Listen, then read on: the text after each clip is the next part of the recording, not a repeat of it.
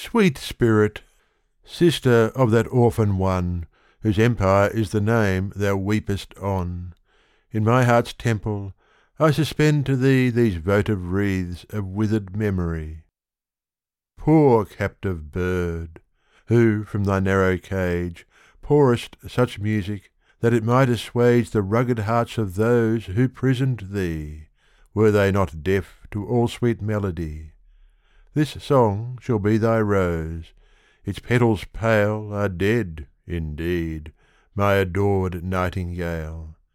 But soft and fragrant is the faded blossom, And it has no thorn left to wound thy bosom. High spirit winged heart!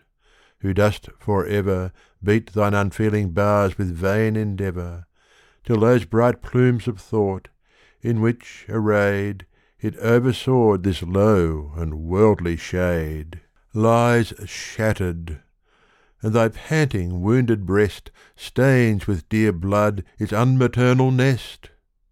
I weep vain tears blood would less bitter be, Yet poured forth gladlier, could it profit thee. Seraph of heaven! too gentle to be human, Veiling beneath that radiant form of woman All that is insupportable in thee Of light and love and immortality! Sweet benediction in the eternal curse! Veiled glory of this lampless universe! Thou moon beyond the clouds! Thou living form among the dead! Thou star above the storm, Thou wonder and thou beauty and thou terror! Thou harmony of nature's art, thou mirror In whom, as in the splendour of the sun, All shapes look glorious which thou gazest on.